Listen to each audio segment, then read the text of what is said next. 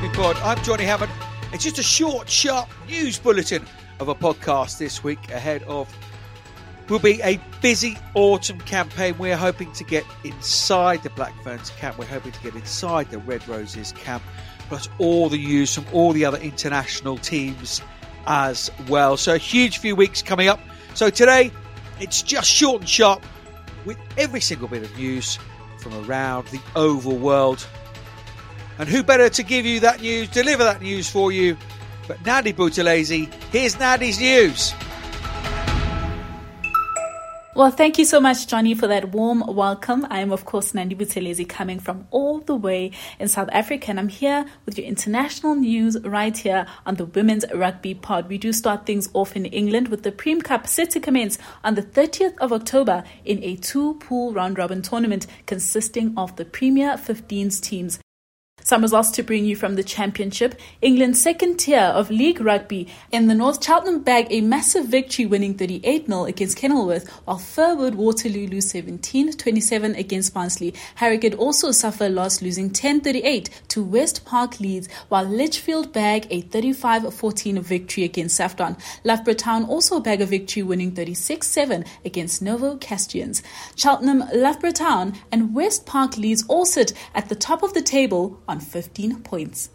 And over in the South, Bath won 44-13 against Supermarine, while Blackheath lose 7-24 against Old Albanians. Henley bag a victory against Buckingham Swans, winning 48-12, while Thurrock also bag a massive victory against Reading Abbey, winning 50-0. Hove lose 15-23 to Richmond. Thurrock and Bath joined top of the table on 14 points, with Henley and Richmond close behind in third and fourth place with 12 points. It marked a special occasion for Bath ladies who saw their first competitive fixture at the Rec, the home of Bath RFC, after the Saracens versus Bath men's game to a crowd of 3,000. This is great support from the club and, of course, of the women's game. We love it. Over in Ireland, the Ireland Energy League has no fixtures this week, but we can definitely look forward to some action over the weekend between Old Belvedere versus Ballincollig. Cooke will take on Blackrock, Galwegians will take on Suttonians, Wicklow will take on Malone, and it'll be a top of the table clash between UL Bohemian and Railway Union. In France, round 4 of Elite 1 took place and Lons lost 741 against Stade Toulousain, while ASM Romagnat bagged a massive 54-3 victory against Stade Rennais. AC Bobigny won 16-5 against Stade Francais, with Grenoble on a bye weekend. In Pool 2, Stade Bordelais won 24-20 against Montpellier, while Blagnac Rugby bagged a massive 68-0 victory against AS Bayonnaise. RC Chilly Mazarin also bagging a victory winning 47-5 against Lille. Lyon was on a bye this weekend. This sees Stade Toulousain extend their lead at the top of the table in Pool 1 with 20 points and ASM Romagnat on 14 points. But in Pool 2, it's a fight for the top spot with both Montpellier and Blagnac on 15 points. Bordeaux just close behind them on 13 points.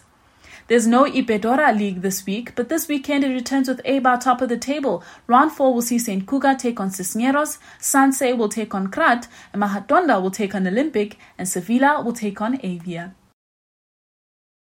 The Rugby Europe Trophy commenced at the weekend, and this is the second Division Rugby Europe Championship, the first being the Six Nations, consisting of a round robin between Sweden, Finland, Czech Republic, and of course Switzerland. At the weekend, Sweden beat Finland 24 10, and the next match is set to take place on the 30th of October between Sweden and Czech Republic.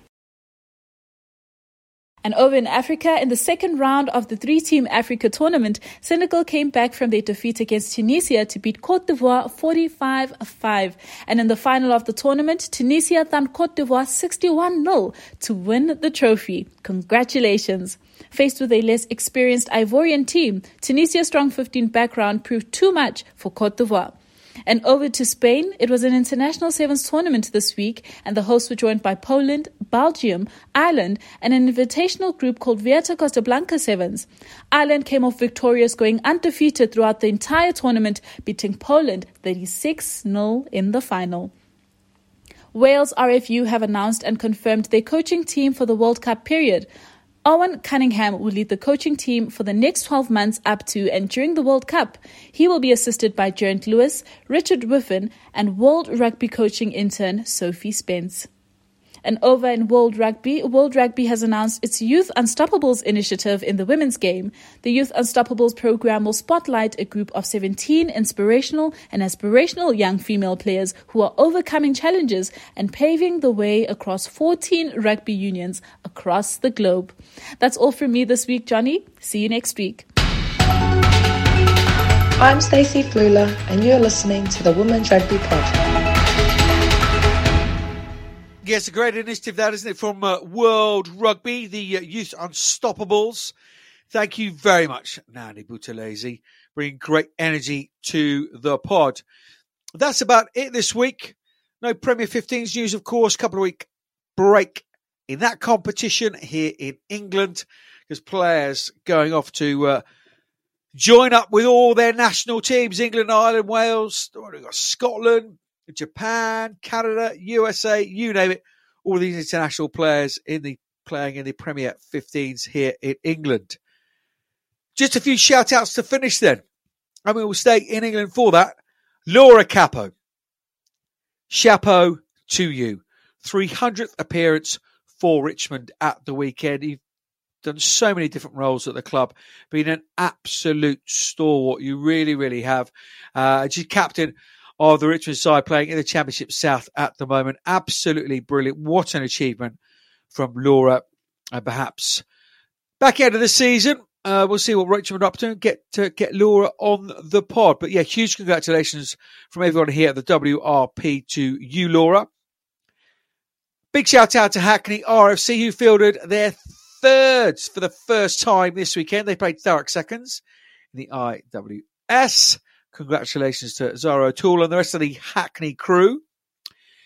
Aimee Barrett Theron, the South African international referee, made her debut of the weekend, becoming the first South African woman to referee a United Rugby Championship fixture, the third female referee in the URC ever. She refereed the four game between Benetton and Treviso uh, and received high praise for delivering what was a, a, a brilliant line if you haven't heard it, then, then do check it out on socials.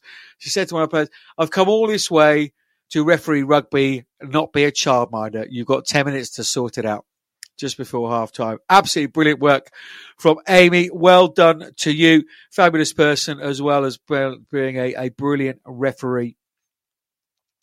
We finish, sadly, on some tragic news from New Zealand. Our hearts and thoughts go out to the New Zealand rugby family and in particular the Waikato region.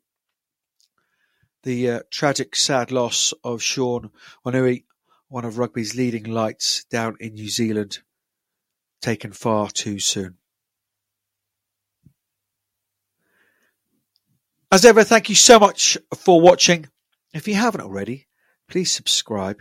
It does make a, a, a big difference with all the numbers this end give it a little five star rating. If you so wish, that would be amazing too. So please, please do that. We are across all the social media channels at Pod Women's Rugby, Twitter, Facebook, Instagram, LinkedIn, you name it, we are there. And if you haven't already, do check out our stash. Proudly wearing some today. Yeah, the guys at Hallbro, Fergus at Hallbro has uh, sorted that out for us. You've got everything on there. vests, leggings, training tops, mid layers, top layers, bottom layers, left layers, right layers, thin layers, heavy layers, every layer, hats, beanies, caps, all the rest of it. You name it. Uh, those tubey scarf things. Snood, that's the one. Um, www.hallbro.com forward slash WRP. That's www.hallbro.com forward slash WRP. Just leaves me to thank you guys for listening and for watching to the WRP. As I say, really exciting couple of weeks ahead.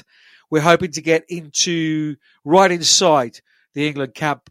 Uh, just spend a, sort of some, a few hours with them, a, a day with them, uh, and get their thoughts ahead of what is a, a, really exciting autumn. Two tests against the Black Ferns, of course. So speaking of them, hoping to get inside their camp as well.